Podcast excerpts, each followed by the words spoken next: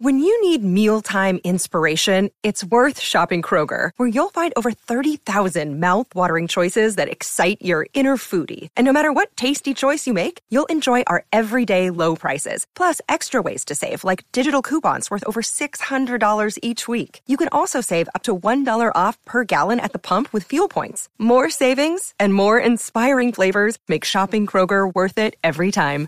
Kroger, fresh for everyone. Fuel restrictions apply. But with this, you can wear pajamas and uh, you feel just as comfortable. You just got to put a suit on. Believe it or not, I, I, am I am wearing pants today, but my shirt. Oh wait, nice, I, nice. I half tucked my shirt, but I've got no belt, and I'm wearing flip flops. Listen, I'm, I'm, I'm wearing I'm wearing these uh, sweatpants. I'm not gonna lie.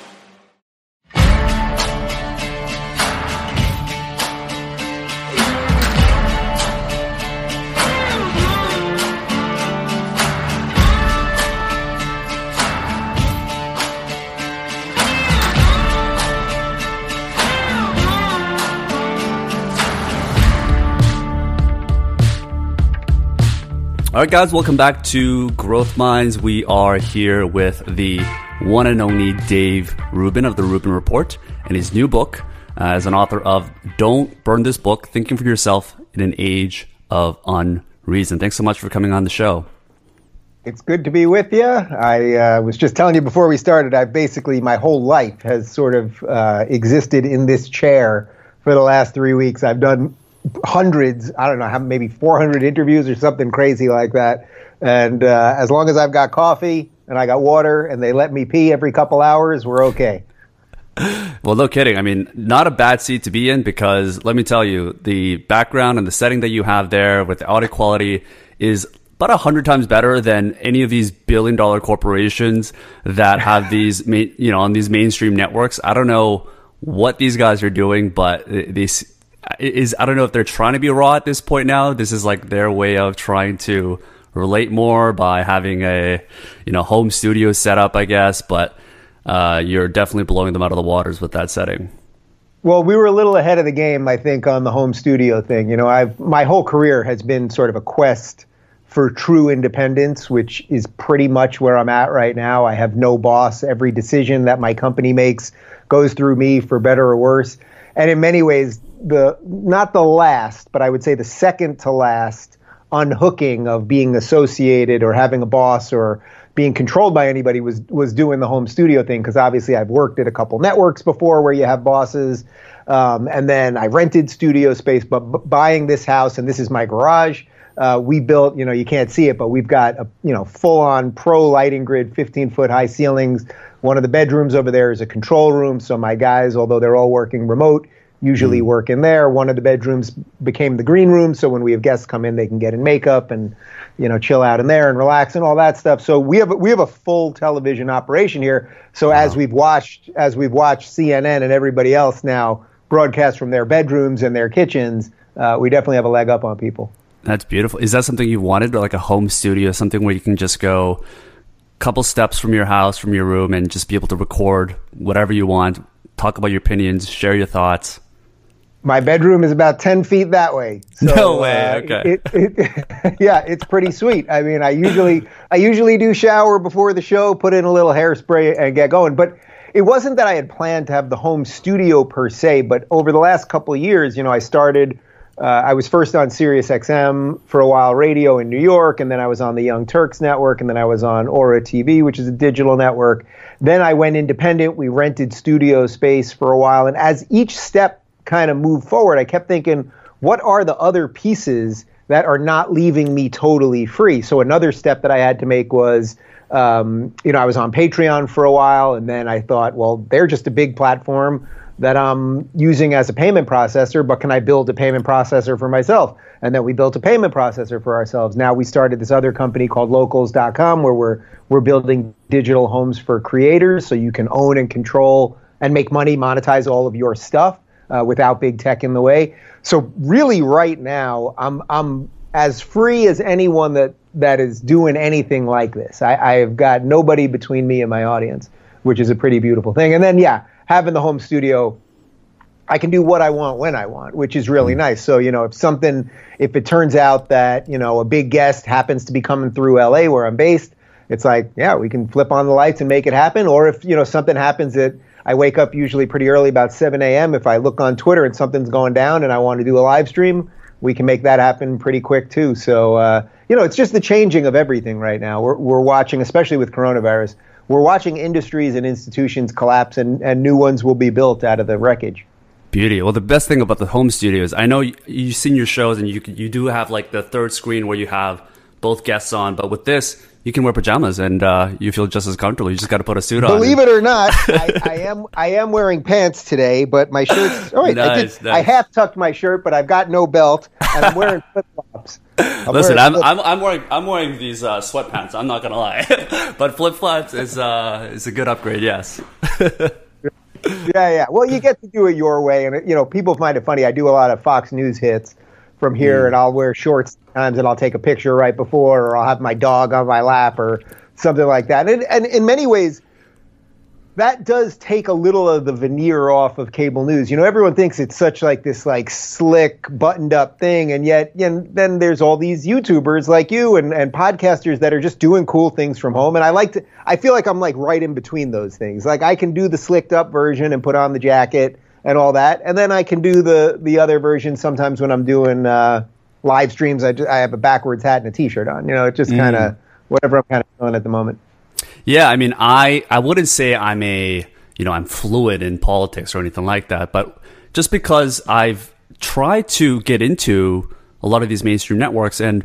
I particularly love your show. I've, I've, I've, watched your episodes. I've watched some of the some of the uh, great guests that you've had on from all different kind of fields, and I enjoy watching it, I gotta say, because there just doesn't seem, it just seems more natural, right? There doesn't seem to be this fake agenda that you tend to see on these different networks.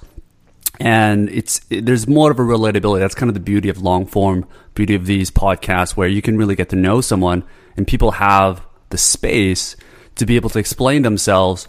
And yeah, I gotta say, it's, um, it's really helped me I'm sure you've opened up millions of people into understanding more about helping them think for themselves and helping them you know, really understand what's going on around the world. So I'm, I'm really excited to have you on because what the hell is going on around the world, Dave Rubin? I can try to clean up some of that. I mean, just uh, quickly on the interview side. I mean, I really, my, you know, the secret, if there's a secret, is I'm not trying to get anybody. That really is it. I, I sit down with whoever I'm sitting down with that week and I treat everybody exactly the same. I have never treated any guest differently. There have been guests where I thought, "Oh, well, this person's particularly controversial about this specific thing, so I have to I have to go in that direction a little bit." Or this person, I need to know a little bit more about a you know chronology of events or specific things that they've said or done. Sometimes I just kind of leave it wide open. If it's a comedian, I usually just like let them sit and, you know, comedians, you just wind them up and you just kind of let them go for an hour. Um, but I think really the secret is I'm not really judging these people. I'm, I'm asking what I think the right question is. I, you know, I do obviously have some prepackaged questions, but, you know, as I often say at the end of an interview, if I don't look down once, I consider that a good interview. If I can just sit across from somebody and do this and not have to return to the notes because there was a lull, if I can just take the conversation where it's nat- naturally going. Basically, I would consider it something like, uh, you know, when, when kids are bowling, they've got those like bumper lanes so that it doesn't go in the gutter. Mm. I would say it's something like that. Like I'm providing those lanes, and then there's a lot to talk about in that spot. And I'm just trying to make sure that the conversation doesn't go totally off the rails. As for where the world is at at the moment, um, well, it's a little screwy. Uh, you told me right before you started that you normally live in LA and you're you're up in Vancouver now. I mean, Look, LA and California are in a particularly weird spot. We're now told that we're going to be in lockdown through August 1st. They don't tell us why. They don't tell us why we can't go to the beach. They don't tell us why I can't have friends over. Most most of my friends are roughly my age. I'm I'm 43. How old are you? You're you're in your 20s? 27, yeah. What? 27, right. It's like you're perfectly healthy. It's like if you were here in LA right now, why couldn't we do this in in in real life? I mean, why why would that decision, two adults making a decision, I would say to you, well, all right, have you been out? Have you been sick? You know, what have you been doing? And if, if you would ask me the same things, and we could then sit down and have a conversation. We seem to have outsourced a lot of our decision making to people that would just love to control us, and that mm-hmm. that's a very dangerous thing. And you know, from my show, I, the things that I talk about usually about freedom and liberty and individual choice, those are the things that seemingly are being stripped away from us right now. And it's happening across the country, but there are some states like Texas and Dallas, uh, sorry, Texas and Florida specifically, that are figuring out mature ways to open up and saying to people, all right, you got to get back to work. You got to be able to live your lives, put some food on the table for your kids, all of those things. And now that doesn't mean it's not going to come without any risk. We might find out in a few weeks that there's going to be some spikes because not everybody is going to socially distance properly, or you know, someone will come uh, be out and about and get you know maybe potentially get sick and bring it home to an older relative. But all of that, I would rather deal with that related to how you want to go ahead and live your life. And it's going to be a little bit messy and there are going to be little spikes rather than just saying, okay, the government told us to stay at home all the time, so we're just going to stay at home all the time. Th- this is not how humans are supposed to live. No, they're not. They're not. And, and I can see people going bat shit crazy and people are threatening to leave California. I know you're one of the people that are trying to yeah. decide whether you should fight this battle or whether you should, you know, just go. That's kind of one of the beauties of, of America, right? and um, Texas is certainly one of them. Florida is certainly one of them. Of, of one of the states that are trying to really be on the other side of this. You know, California is probably the most extreme I think that we've seen right now. Although it seems like it's not been hit that hard compared to New York and some of these other other states. Um, but what is one to do to to fight a battle like this against you know a, a state government? Well, it's a great question because uh, you already alluded to this, but the ability to move from state to state, to use the foot vote, the idea that, okay, if you don't like it in one state, you can go to a state that's more congruent with your ideas, where you have a better chance of flourishing, that's, that's better for you and your family. That's a really beautiful thing.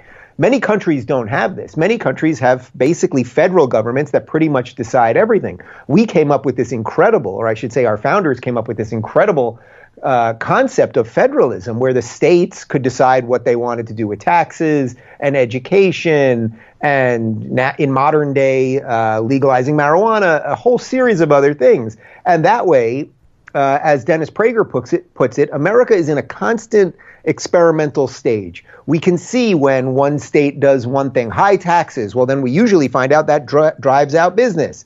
Uh, we can sometimes find that if you have really low taxes, well, then you don't have enough money to go to schools. So that might be a problem. But we're constantly tinkering with it. And what I'm finding right now is that, you know, for a guy that believes in limited government, that believes in low taxes, I want you to keep as much of your money as possible. Everyone listening to your show, I want them to keep as much of their money. I don't think the government needs it. Nobody knows where the money goes. We just make up numbers all the time. I think right now we're we're in crisis. How about instead of big stimuluses, we just started giving people back their money in the first place? Not giving them back, we let them keep it in the first place. I, I, I would love that. And the irony, of course, is that right now the places that are thriving, Florida and Texas, as we mentioned, guess how much state income tax they have? Zero. The places that are struggling the most, guess what their income tax rate is? Well, here in California, it's 13%, and in New York, it's 8%. Uh, and we're struggling, and our answers seem to be more big government, and we have huge debts. We have huge, huge, huge debts in New York and California. Uh, Florida and Texas have balanced budgets. So a lot of this comes down to people just not really understanding what freedom is, not really understanding that if you earn money, it's your money. Uh, and just because the government says we want to take a whole bunch of it to do whatever it is we might want to do doesn't mean that it's right or just or that they're going to do anything good with it. Um, so the rubber is meeting the road, I would say, for a lot of people right now. So I, am really caught in between that that idea of do I just go to Texas now and and start my operation again and and I can do it, we can do it, um, or do you stay and fight? And I'm not really sure what the answer is. I, I love LA. I, you know, the weather, you know, the, I mean, it's 85 and sunny every day. It's perfect yeah, here. Beautiful. There's a really nice lifestyle with the beach. We can't even go to the beach at the moment, but there's a nice lifestyle in SoCal. Um, but I'm willing to pay the 13% taxes in normal times. But if you're going to keep me in lockdown forever, well, then Texas starts looking good. And the counter argument is no, if you love a place, and especially if your roots are here. My roots are originally from New York, but if your roots are here, you dig in and try to save it. And maybe, just maybe, as crazy lefty blue as as California is, maybe a lot of people are being red pilled right now. A lot of hmm. people are going, wait a minute, what's going on here? Why are the governments keeping us locked in? Why aren't they letting us work? And maybe they will actually start voting out some of these people. So I'm I'm truly not sure what I'm going to do. Did you see uh, Elon Musk's tweet about the red pill? Is that what you're referring to right now? Yeah. Well, he did something interesting with that tweet because, you know, he said, well, it was take the red pill, right? Yeah. That's what he wrote? Yeah. He wrote take the red pill, but then he put the rose next to it, the rose emoji. And I don't know if you're familiar with this, but the rose emoji is very uh, associated with the democratic socialists and the communists and, and that whole crew. So it's an odd thing to do because usually when people say take the red pill, they're saying, you know, wake up to the fact that the system isn't exactly in it for you. I find that if you if you believe in the ideas of socialism and collectivism and all these things, well, you you then want the system to have power. Um, I believe you, you either want the system to have power or don't want the system to have power. Basically, I would say you're an authoritarian or a libertarian. That doesn't mean you're a libertarian party member, but you either believe that individual people can kind of figure out what's right for them and their families and their communities, and then you build a sort of bottom up system, or you're an authoritarian, meaning you believe that somehow there's this like central planning idea uh, that is better than all of us and knows how we can live. So yeah. it was an odd thing for him to say because usually take the red pill is, oh, let's get rid of the system because you should live freely. But then he associated it with the rose. So I'm not, he's a little bit of a troll too. I'd love to talk to him about it. Yeah. Uh, we shall see. But but he's got the right either way, whether the troll, whether the, the rose thing was just a troll or whatever it was. His inclination to be fighting California right now and threatening to get Tesla out of here and the rest of it, those are all good inclinations, I think.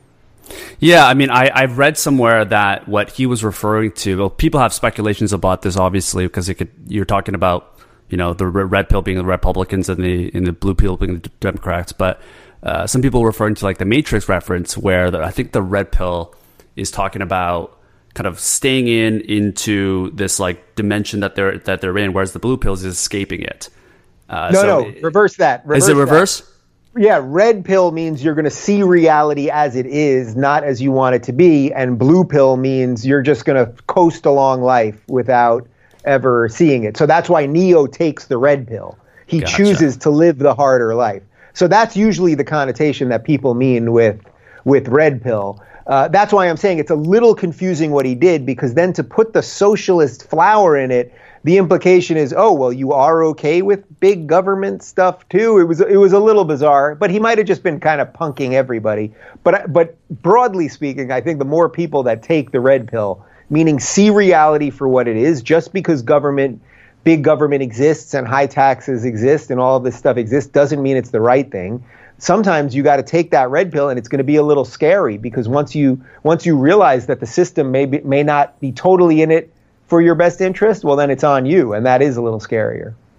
It is, it is, and it's it's fortunate, right? Because you know California and New York are one of the probably the most populated places, and it's you got L.A. and New York, which is for millennials generally, it's it's like the two places that you want to go to, right? If you're in tech, I guess it's an SF, and unfortunately, it has been hit the hardest because of the fact that there is so much demand there, and there's so much people that are you know you know congregated there, and it's the two places where I guess it's it's being uh, run by the the states that don't really know what they're doing in many ways, and um, it's it's it's a really unfortunate place. But I guess I'm curious to know your thoughts about you know how how do we get to this place? Why are certain states running it better, and why are certain states not really performing as well? I can give you a very red pill answer to this, which is that generally speaking, if you get out of people's lives I think people know how to live their lives for themselves. I'm pretty sure that you know how to live your best life for yourself far better than I could ever tell you how to do it. That doesn't mean you're doing it all the time, right? Like we all have moments in life where we're living our best life, we're doing the right thing, we're we're uh, finding work that gives us purpose, and we're thriving and making the right decisions. And then we all have times where we make bad decisions and we do stupid things and we make mistakes and lie and all this kind of stuff. But I believe that it is it is up to the individual first. So it's not a coincidence that the states that are are red, which you know in effect that means these are Republican conservative states. The Republican, I don't want to say Republican, the the ideology on the right. Generally, if we look at things from a right left perspective, if you're on the right, Usually, what that means is you believe in individual rights, so everyone should be treated the same under the law, regardless of their skin color, gender, sexual orientation, the rest of it. And then you believe in the light touch of government. And then we can always debate where what that means. You know, some people are a little more big government, some people are a little less. So, you know, many libertarians basically want no government. I would say classical liberals, conservatives, maybe a little bit more, but that's a good place to have a debate. On the left, there doesn't seem to be sort of like a unifying principle. So, individual rights and believing in the Constitution, that strikes me as a pretty strong unifying principle. It doesn't mean that they do it right all the time, but that is a pretty good bedrock to build your society off of. On the left these days, especially uh, with the rise of the Democratic Socialists, but even watching the traditional Democratic Party collapse and you know they're handing this thing to Biden and the guy's obviously got cognitive problems. It's like I don't know what their unifying principle is other than they all like government. Every answer is about government. And then the next guy comes along and says, no, more government, more government. So Bernie says $15 minimum wage, and then Rashida Tlaib says $20 minimum wage. And then it's like, well, why not 30? Why not 50? And the, and the reason that they do that is they've somehow equated big government with morality that that somehow is inherently good. So the more you're for that thing, the more good you are. I actually completely think that's the reverse. You have no right to take other people's stuff. They've somehow tricked everybody into thinking that socialism, which is about just taking other people's stuff and giving it to who you want to give it to, that that somehow is righteous. Uh, in in any normal situation, if you were a kid and you took some of your friend's stuff and then your mom caught you or your dad caught you, they would tell you, no, you can't do that. That's stealing. Uh, that is not moral. So their their great trick is to trick us to think that um, that taking others' stuff is a morally virtuous uh, move, and it it just is not. Yeah, I mean, particularly in the situation that we're in right now with with California and all these states making these individual decisions, it, it seems a little misaligned, right? Because a lot of the people that are in the top of the ranks that are making these decisions, number one, most of them are pretty old, right? These are the people that are going to be most affected. Um, they're still getting paid. So it's not like they're they're the ones that are out of a job. Maybe they're getting even paid more in these kind of circumstances, and it's not really. Um, it, it, seems like it's it's a very self-serving process, like that people can't really understand. They're not really willing to take the risk because what what are they risking, right? By extending this thing, uh, most of their friends and the people that they're getting advice from, they're the ones that are probably going to be at most risk, but they're not really thinking about the people that are younger, that are healthy, that are able to sustain themselves and, and really need to provide for their families. So I understand the other side of the argument, right? We, they, they don't, they've seen historical evidence of people, states or countries that are reopening too quickly uh, that could, you know, cause another second wave of what's happening with Corona. Uh, but I just don't see that there is a lot of transparency, and it seems like there's a lack of uh, there's a misalignment of incentives, given that it's it's really these people that are small group of people that are making decisions for for everyone. Yeah, well, you hit up a whole bunch of stuff there. I would say the misalignment is is right, and the idea that just because they were elected in that they know what is right in the middle of a pandemic is kind of crazy. I don't know what qualifies Gavin Newsom Look, let's not forget, two months ago, they were telling us the whole idea was to flatten the curve. Well, not only did we flatten the curve, we did it way faster and more effectively than anyone thought. There are no overrun hospitals in the United States.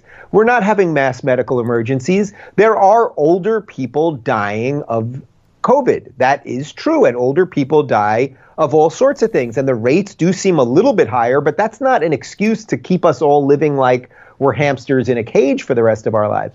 I, I would use uh, like just a, a simple sort of fictitious example. So let's pretend tomorrow they said, you know what? We've completely lost control of this thing, and 5% of the population is going to die. Now, this is completely fictitious, and 5% is way higher than anyone is predicting, right?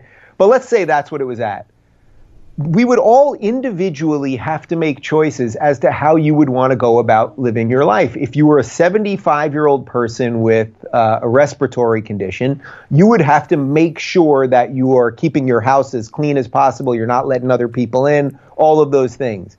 But as a young person, I think most young people would be willing to take the risk to get out there. And I, that's what life is. Life is about risk the idea that oh we're not going to open up until we have a cure or until we have a perfect antidote there's no there's, we don't have a cure for the common cold people get colds people get colds it happens it's okay Uh, people still get the flu, right? We don't have a perfect cure for the flu. So the idea that we have these perfect cures and that we can we can only go back to life when when there's zero risk, there's risk every day. You walk out your front door, you get hit by a car. There is risk every day.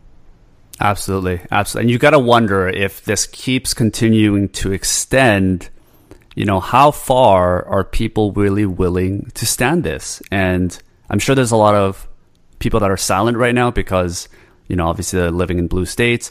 Um, I, yeah, you got to wonder like how far are really are people really willing to go uh, to just stay at home and, and stay quarantined? It's really not the way we're supposed to live.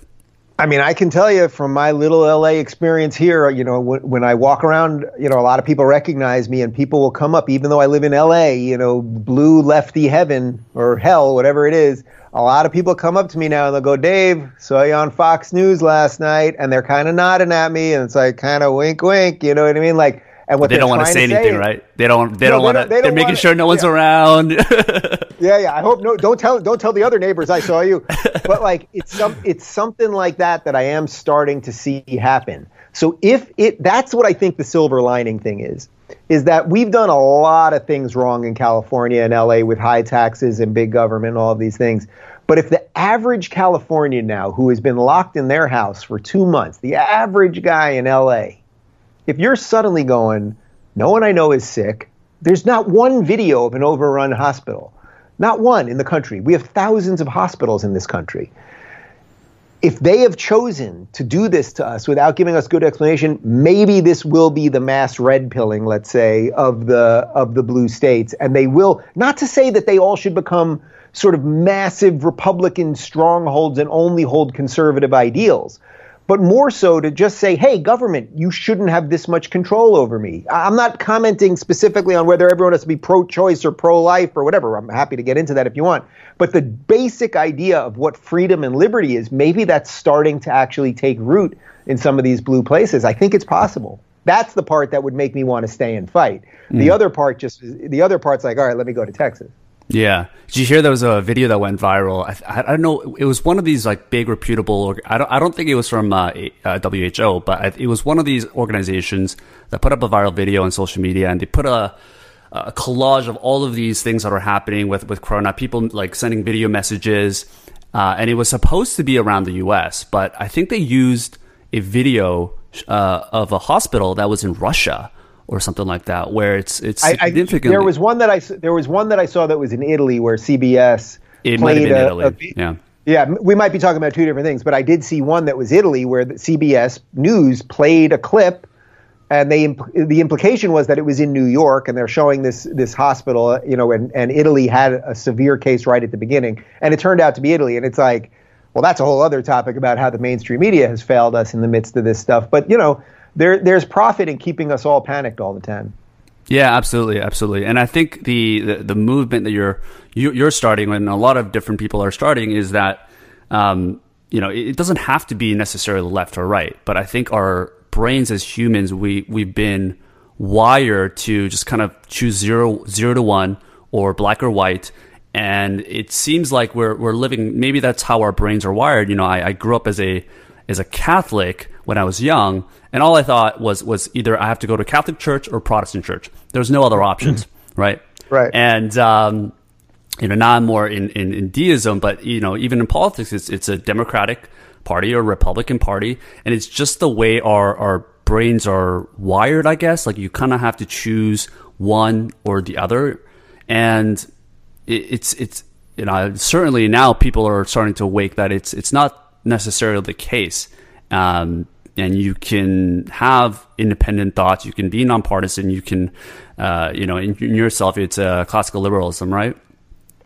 Yeah, I mean, look. I, well, I think classical liberalism is the is the sort of widest scope of weighing of weighing the issues of the day. So, if you the classical liberal lens, really, all that says is what I referenced before, which is individual rights. So everyone that is a that is a legal member of the United States of America, I believe they deserve the exact same treatment under the law, period, regardless of skin color, regardless of sexual orientation, regardless of national origin, as long as they are, you know, legally members of the United States, you get the exact same laws. The problem that the lefties have with that is that the lefties don't like what lo- what life has done to people. So some people are born with more, some people are born rich, some people are born poor, some people are born with great physical attributes, some people are born crack addicted. Some people are lucky in life, some people make their luck, some people are unlucky. What the left is always trying to do is take all of our immutable characteristics and say, "Oh, we should rejigger society so that these certain groups could be helped more." And what and that all that that kind of sounds right but then, of course, to help certain groups, you have to punish other groups. So, I, I mean, the very simple example of this is look what's happened at Harvard. Harvard actually punishes Asian students for being Asian. That is what I would call discrimination. So, what are they doing? They felt that they had too many applicants that were qualified that were Asian. So, they said, no, we want to help other minorities. Well, that kind of sounds right. Okay, we want to help minorities. That, that we sort of think that's right. But then what that does is it make you have to now punish Asian students who have worked hard, cared about family and everything else, so that you help somebody else. So why should an 18 year old Asian kid who busted his butt, whose parents either were immigrants or maybe second or third generation immigrants who all busted their butt. It's not no one gave anything when when everyone came to America, whether you came from China or Ireland or Italy or Greece or Eastern Europe or whatever it is. You, it, the story is the same. Nobody got anything when they got here. Everyone's busting their butts when they're here. So uh, there are certain communities that then, usually based on some sort of ethnic lines, that their priorities are a little bit different. So broadly speaking, Asian communities work really hard, care about education, care about family. So they've succeeded and, and socioeconomically succeed. It's the it's the beautiful American story. It's the story that we all want to share in, right? The idea that then you're going to say to this kid well, nobody gave your grandparents anything, and they owned a convenience store, and then your parents worked harder and maybe were the first ones college educated, but you guys have it too good. So now we're going to punish you. Well, congratulations. You're just going to set people up to hate each other based on race. So oddly, it's the anti racists, the people that purport to be anti racists. We want to help these people who are actually injecting racism into society th- this is a notion that we have to obliterate. It's a it's a terrible idea. Yeah, I mean, I, I think I think a lot of people heard about that controversy, and I don't even know where it is in terms of um, whether it's been dismissed or it's it's been settled. No, the, the, the last I last I heard, the court said it's okay that Harvard's allowed to do what they want. And and I think Harvard's case was that they because they want they have to meet some sort of like a diversity quota or something like that. But the way they dismissed Asians from getting in is they deranked them from a personality factor. So they had the grades, yeah. they had the extracurricular activities, but their argument was that, you know, at Harvard, we want people that are completely dynamic. So from a personality perspective, a lot of Asian Americans, they were, they were, you know, they had a lower ranking because of that. And it's just, uh, it's called yeah. discrimination. It's discrimination. That's what it's called. I mean, we should call it what it's called. You are saying to a certain group of people based on an ethnic background, oh, you played by the rules, you did everything right, but we view the world through an ethnic lens. Uh, we, the anti racists, view the world through an ethnic lens, and now we're going to punish an 18 year old Asian kid who doesn't deserve to be punished.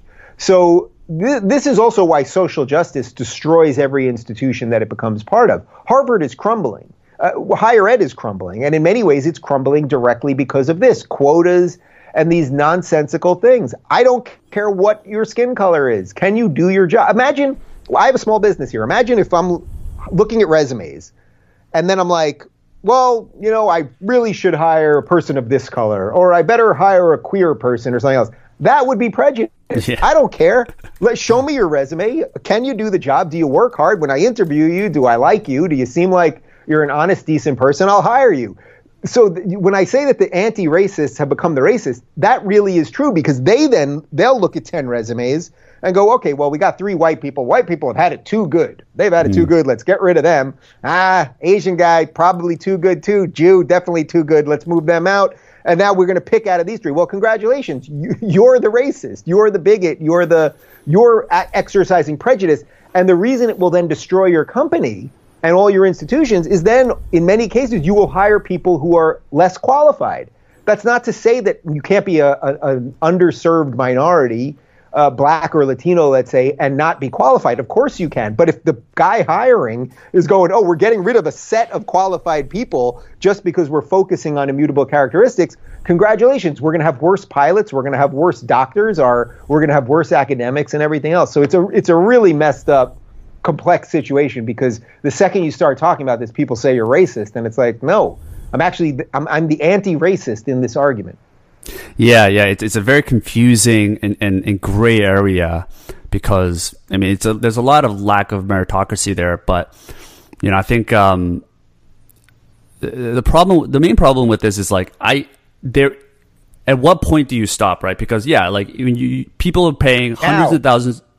Yes, you stop now. You stop now. That's yes. it. Done. Well, what I'm talking about is you know you go, people pay hundreds of thousands of dollars to go to a prestigious school like Harvard and I'm trying to argue for the other side, which is like, yeah, listen, like I'm coming from, let's say, a, a different country. My parents are paying hundreds of thousands of dollars.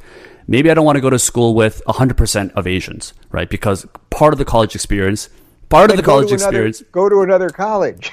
well, I'm, I'm saying the point is that like, right now Harvard has about 10% Asian Americans, right? So why is that the quota? Why is, why is it 10%? You know, it, do we go if we go to eleven percent? Is that too many Asians? Uh, mm. Why can't we go to twenty percent? I understand that you can't have hundred percent because you know maybe it's not going to create the full dynamic experience, which is part of really a big part of what college is. They can make that argument for sure. But why is it 10%? I mean, I, I guess they could make that argument. I, I don't buy that argument. If a school happens to be 100% Asian or 100% black or something, if they were discriminating against people, if they were litter, if let's say a school was 100% Asian and they were simply not letting in white people based on the color of their skin, well, then I would believe that that is discrimination. But I don't have an inherent problem if 100% of the most qualified applicants happen to be Asian, I have no problem with the school being Asian. The same way I would have no problem with it being black or Latino or anything else. If the people who are qualified are qualified, well, there we could we can always I always think politics is best done done personal. So what where, where are your ancestors from? Your grandparents or your great grandparents, whatever it is. South Korea. South Korea. Okay. Yeah. So uh, was it? Do you know what generation came here?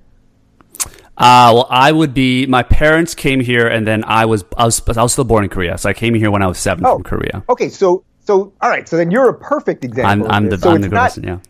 Right, so it's not even that you are fourth generation, your great grandparents busted their butts and blah blah blah blah blah, where they're going to punish that guy now you're it's your parents were first generation so technically since you were born there you're a first generation american why would you harvard if you were applying to get in would punish you? That makes literally no sense. You're an immigrant. I suspect your parents probably worked really hard probably still do right now and you've obviously got a good head on your shoulders and you're doing something you love. That's freaking amazing. But but why should you be for a policy that would hurt you? It just doesn't make any sense.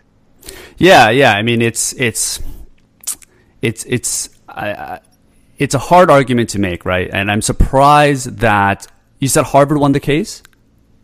Yeah, I believe Harvard won the case. And and that yeah. was the case, right? It was the personality deranking. Yeah, it had something to do with that. That, that they were ranking not just on uh, academic scores. Listen, it's up to Harvard can choose whatever qualifications it wants. I'm not I'm not here telling Harvard that the government should be telling Harvard what they should be doing. I just think we should be calling out discrimination when we see it. Yeah. And Harvard is supposed to be one of our elite institutions that then proliferates the world with the great thinkers and great ideas. But by the way, we're I mean we actually are watching Harvard is going to be like one of the first ones to really collapse because there's just so much bad stuff going yeah. on there. And Jeffrey Epstein had a lot of connections over there. There's like a lot of weird stuff going on mm. at Harvard. Um, but as an institution itself, as a private institution, it can do whatever it wants, but that doesn't mean we have to just sit quietly and pretend it's not happening. But I yeah. just don't like the idea that if you applied to Harvard, they would look at your resume and go, "Well, he's Asian, so it should be harder for him to get in." What? Yeah, I'm, I'm a, a first generation quota. immigrant. My my yeah, makes no sense. Yeah, absolutely. I mean, hopefully my personality isn't going to be deranked there, but you seem pretty friendly, you know. no, I'm kidding. Um, yeah, I mean it's it's it's it's going to be a very tough time in the next five years because why would anyone pay the same amount of money to sit at their home and watch a lecture at these institutions. You can go to pretty much any website online and get the similar amount of education because a lot of these professors are putting out information online. You know, Jordan Peterson's obviously a professor himself and he's putting out a lot of the best content because he's not being censored by what a lot of these universities are needing him to say. And right now, you don't really get the social experience of being in a college. So I just don't know what's going to happen. Uh, curious, curious to know your thoughts on that. Well, I do sense that the institutions will continue to crumble. I think the average kid who maybe was getting $20,000 into debt every year to go to one of these elite institutions, you're right, they can watch Jordan Peterson lectures.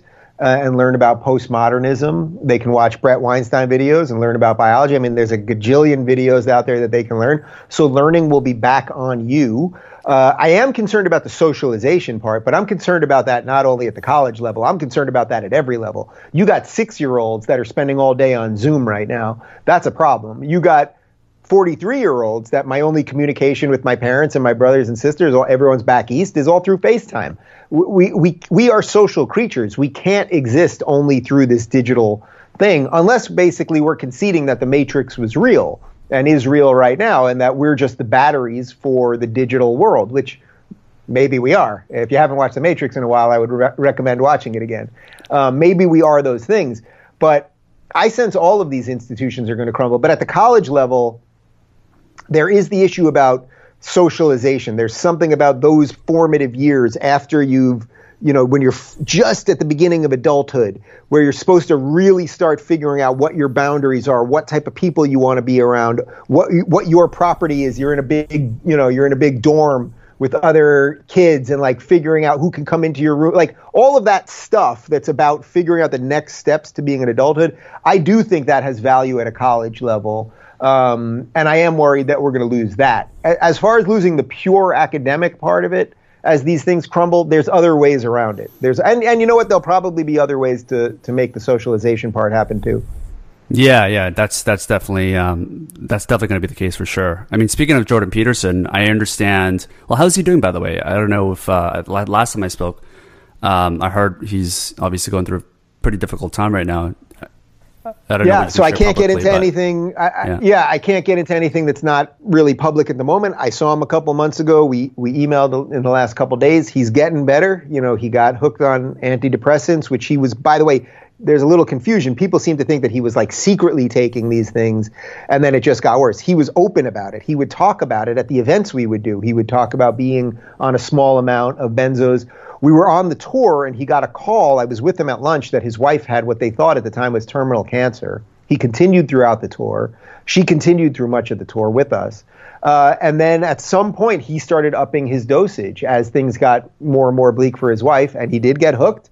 Uh, and one of the weird things that happens with uh, these benzos is that you they can have almost a reverse reaction. So you're taking them for anti-anxiety, but you basically like pass a threshold where then suddenly you're getting more anxiety, and that's that's what happened to him. But he is getting better. He's putting the finishing touches on the follow-up to 12 Rules for Life, uh, uh, and he'll he'll be better and he'll be stronger. But it's it's still going to be a little bit. Yeah, I mean, I, am glad the. I know he's speaking a lot about the way he's changing his his diet, anything that he can, really, just to get back. I know that he's doing the carnivorous diet. I actually went to. I didn't go to school with her, but uh, Mikhaila, I, we lived in the same building in Montreal actually when I went to school huh. at uh, at McGill University, and I don't think she was in that diet at that time, but um, I know that is certainly uh, helping him lift his spirits a lot. And I know you did a lot of tours with him. Uh, I'm curious to know: are there certain parts? cities or certain parts around the world where you guys get the most amount of love, I guess, when you guys were doing these speaking tours? Yeah, it was interesting because what we found was that it almost was reverse of what you'd thought. So if we were to go to a place that, let's say, was like a little more conservative in nature, you'd think, well, that's where Jordan's fans are mostly, or libertarian in nature. That's where they're going to like Dave the most. Those crowds first off, every crowd that we had, every single one without exception was a, was a great crowd. We never had a bad crowd. I don't even like the idea of a bad crowd. You know, when I was doing stand up, a lot of comics would be like, ah, it's a bad crowd tonight, and I'd be like, well, it's not really a bad crowd. You're just not a great comic. Like you got to take a great you you got to take a bad crowd and make them good. That's your yeah. job. So it's very yeah. rarely the crowd. But when I say that, it was like we just had explosive crowds wherever we went. There, it was just a, a love fest. But you would have thought that the more conservative leaning places is where we would have been loved the most. But actually, it was the reverse of that because it was the lefty places where they needed the message the most because the mm. people who would come were sort of like refugees. So I would make a lot of jokes about that. That this was like their secret meeting place, basically. So places that are really lefty in nature, San Francisco, Seattle, Portland. So that's you know sort of Pacific Northwest uh, kind of stuff they were really rabid there. The crowd was really, really excited there. The shows we did in Florida were amazing. You know, then we bounced across the world. So we did a whole bunch in Australia. The Australian crowds were amazing. Uh, we did two shows in Stockholm, Sweden that sold out in two minutes. We were only supposed to do wow. one show. It sold out literally in a minute. So they had to add another one. Then that one sold out in a minute. Um, you know, everywhere we went, it was it was just unbelievable. I mean, how cool to think that you know what an 18 year old in Canada is thinking is similar to what a 40 year old woman in Texas is thinking, and that's similar to what you know a 60 year old in Sweden and you know three guys in Australia and just all and it and it it had uh, it crossed ideological lines. You know, it wasn't really about politics. It crossed socioeconomic lines. There were people that had a lot of money, people that were poor. It, you know, it crossed everything because what he was talking about really was how do you fix yourself so that you can get this world back into some state of order? And mm. uh, clearly, we we could use it these days. No kidding, no kidding. I mean, it's a catch twenty two. This is kind of the beauty uh, and the catch twenty two of the internet and information that is, you know, free for people to access and public for people to access. And that the as as these algorithms become more powerful, when people gravitate to a certain type of content, they're not going to be fed other kind of content, right? From Twitter to Facebook to YouTube. You know, I created a, a business account one day just as, a, as, as an experiment. I was look, poking around um, different sites around, you know, Fox and everything, and I would, you know, a week later, that's really the only content that I was being fed. Not that it's bad or good; it's just an interesting experiment that I went on. Um, but the beauty of, of course, is that there are these different worlds that people can access that I don't think would have really opened up uh, for for people like yourself, people like Jordan Peterson. Uh, it's it's really a beautiful thing in terms of how open people's minds can get in this kind of world. Yeah, well, the basic bones of it are beautiful, as you described. It, it's elegant and wonderful and masterful and so cool that we can all just fill ourselves up with so many different voices. We can think about things in a new way. And, and you can be you whatever your passion is, you know what I mean. Like you could spend. I love watching old, like 80s and 90s basketball games on YouTube, mm. so that I can watch tons of those. You know, the Jordan the Last years. Dance, yeah so I believe it or not, I haven't seen it yet because I've been on this book tour. So, oh, so yeah, yeah, I just haven't had any time. But but all of those years, those early '90s Bulls, and I just rewatched the '92 NBA Finals. That's that's the shrug. Oof. Remember Game One of yeah. uh, when he hits the six threes, and you see Cliff Robinson crumble behind him. And I was a big Blazers fan because I always loved Clyde Drexler, and he just mm. mangled Clyde. It was sad for me, but um, but whatever you love, if if you love games video games, if you love knitting, if you love unboxing, whatever freaking odd thing that you love, the internet can fill you up with all sorts of interesting things about that. And hopefully you don't become too obsessed with one thing and you have like a decent balance of a few different things. But that that plurality is actually wonderful. What I'm concerned about though is, is sort of what you're getting at, which is that we just have no idea how the algorithms are manipulating us. When when I go on YouTube on a on a you know a separate computer like our work computer here that no one's searching google stuff or youtube stuff that's very different than when i go on my personal computer where i search basketball games i'll search star wars things or whatever. We just don't know what we're being fed when we're being fed it. And then when you add the political element to it which is what you're talking about that okay you start watching this next thing you know they're feeding you more more more more more. And then it's like well all right well one day could they just turn it and start feeding you stuff to send you the other way? And it's like who who's wagging the tail here and who's just following? And I don't think we have answers to that. And and that's the big concern about big tech, really.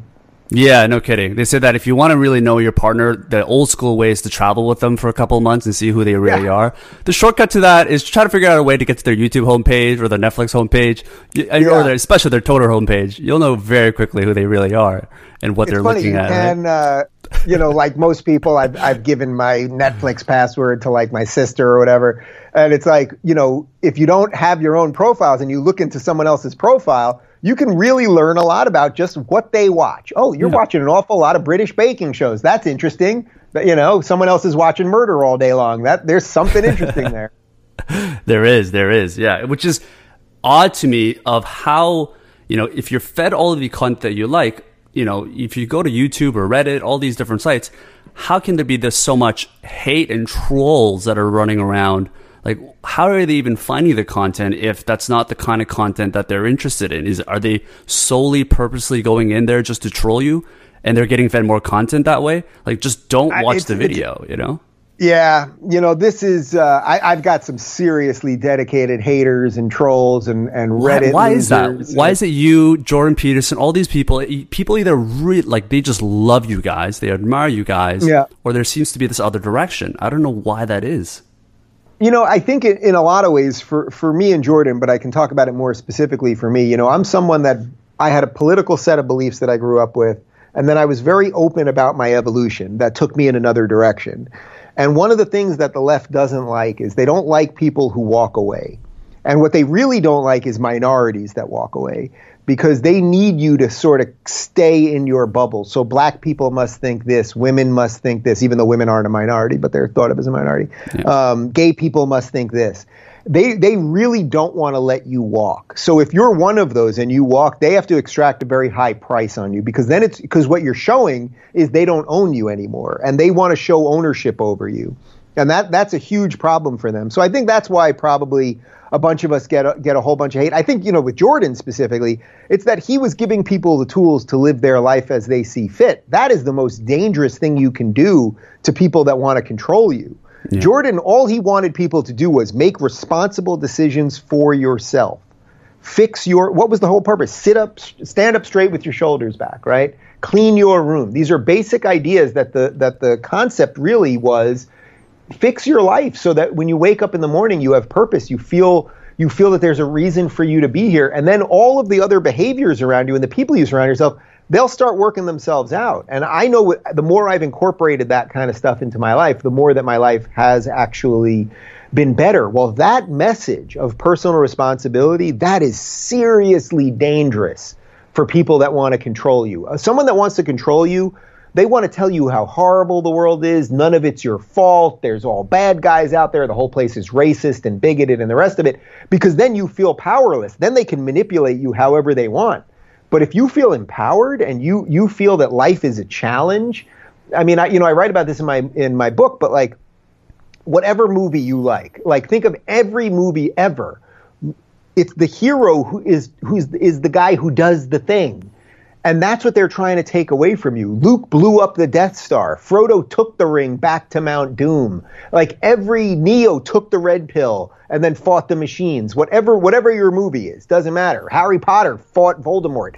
Like that's what you should aspire to be in life is like be the the best character in the in the movie that you're in.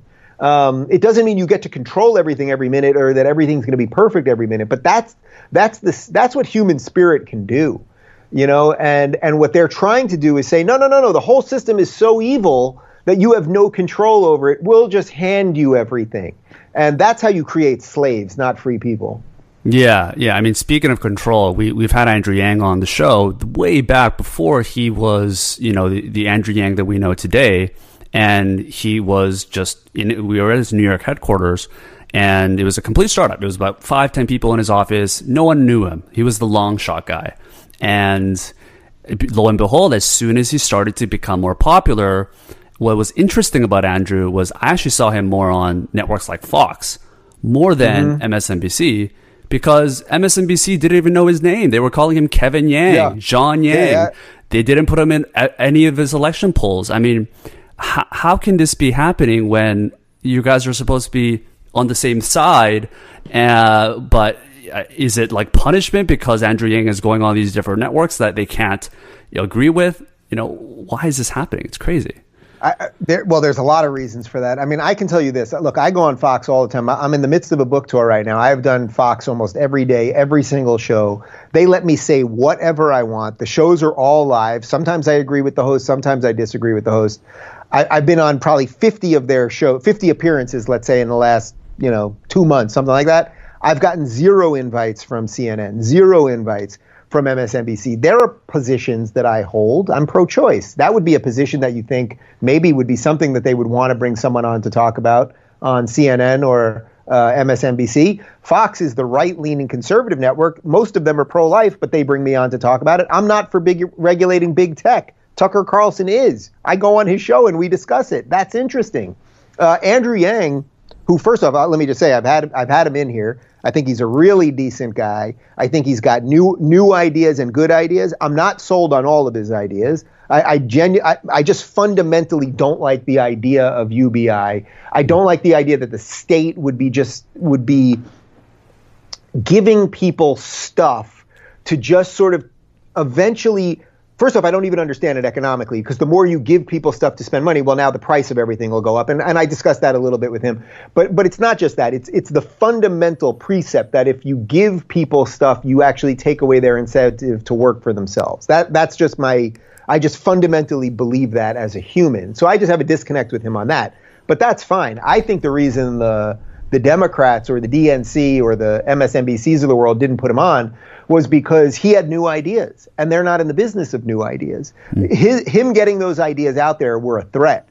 For Fox to put him on, well, the conservatives aren't going to buy those ideas. But by the way, no conservative hated Andrew Yang. I never saw, when I saw Andrew Yang getting hate, it was hate from the Bernie bros. I never once saw an assault of conservatives attacking Andrew Yang. They would say, you know, and I found this many, many times, even when I had him on and I looked at some of the comments. Most of my audience, let's say my right leaning audience, the libertarians, uh, the libertarians hate UBI, right? Libertarians don't want the government giving you money, but they'd be like, you know, he's he's wrong on that, but he's obviously a nice guy and an interesting guy, and you know all that kind of stuff. But the left hated him. You know, mm. the, the Bernie Bros hated him because he had new ideas, and and they don't really want new ideas. They want ideas that can control you. Yeah, it was hard to put a label on Andrew Yang. And whenever you can't really categorize someone, especially in public where, it's like Democratic or Republican, which have very strong fundamental principles and, and, and you know, and, and things that you understand them by, I think people just go crazy. You know, Joe Rogan is similar like this. Like, how do you categorize a guy like Joe Rogan? It's impossible because he likes MMA, he's, he smokes pot, he does comedy. Uh, there's so many things about that. And I just don't think that's the way human brains are wired. They want simple things. It's why we love lists. We like making to-do lists. We just like those simple methodological ways of thinking. And it's, I think I could put you in that category as well. You're really open and you're, you're able to talk about these diverse, different topics uh, but I think you're doing something right because I think the one of the best artworks, one of the best artists, they're they tend to be people where the audience or the public either absolutely love you or absolutely go the other way, right? I think uh, Gustav Gustave Eiffel, when he was building the Eiffel Tower, you know, after he built the uh, Statue of Liberty, or at least the insides of it, people hated it. People didn't understand what he was doing from the, you know, building this pointy thing because nothing like that really existed. And it's only after uh, he's passed away or after it's built that it's appreciated for the art that it is. And I, um, and I just want to end out with that is I think you're doing something right. I think you're putting a platform for people that are able to share their ideas, openly talk about it, whether you agree or not. Uh, and I think we, everyone appreciates you. Well, not everyone, but I think not the people, everyone. I, I think, I, I, think the people that understand your message and what you're trying to do, uh, appreciate you. Um, so I want to end it off with this, Dave. I know you're, you're short on time here. So we like to leave the audience with one actionable piece of advice uh, or action step that they can do right after they listen to this interview, something that they can do to build their confidence, to think more openly, to get started on their next project, whatever it might be, to really help them go from zero to one. What is one small piece of advice uh, or actionable step that they can take today to really help them get there? Well, if you really want to go from zero to one, I've got Peter Thiel's zero to one right there. It's almost within it's almost within reach, and I would Great recommend book. reading yeah. that. And and if, and obviously, if you care about some of the things that we've discussed here, uh, my book, "Don't Burn This Book," this is exactly what it's about. But I would say actionable in your in your own life. I'll take a page out of Jordan Peterson's book here. Stop lying. Stop lying. And I don't mean that like you're lying all the time or anything like that. I don't mean you specifically, but all of us we have times in our life where you lie more or you lie less. you know, and I'm not even talking about big lies. You know, sometimes someone will say to you, "Oh, did you see that movie?" And you're like, "Yeah, I saw it." You, you don't even know why you lied, but you're just like keeping the conversation going, and you're like, "Well, I didn't see it," you know. But but you just do that. Jordan really, I think, pushed the right idea that if you tell the truth, you have no idea how that can reorganize uh, the chaos into something honest and real. But when you lie, even about something little, you you're sending the world into chaos and then that lie can then cause someone else to lie and then someone else to lie and someone else to lie. And i think what we need is a return to something that is true. So it's not easy but i really really try not to lie. So the more that i've tried to do that i think the more my life has come into place uh, you know, when I do these interviews, I, I usually, we started pretty quickly, but I usually say to people, you're welcome to ask me anything you want. Um, and, and I wouldn't lie about it. If I didn't know, if you had asked me something in the midst of this that I just did not know about, a policy that I did not know about. So, for example, actually, you brought up the uh, the case around Harvard. I'm not 100% sure yeah. that uh, they, they won. I know Harvard won something. There was some court case that they won something. I would welcome anyone to Google it, but I didn't pretend that I knew more than I that I know. And I think if you try to do that, that you could actually start resetting the world into a good spot. And if nothing else, you'll reset yourself into a good spot. Because we, we all know this. If when we're acting truthfully, things generally are better. When you're when you're lying a lot, there's some other stuff going on. Beautiful, Dave Rubin, everyone. I want to give a plug to your book, "Don't Burn This Book." Uh, that's out on Amazon, everywhere you can you can get books these days, and obviously check out the Rubin Report. Thanks so much, Dave, for coming on. Thanks so much for tuning in, guys, and uh, stay tuned for next week's episode.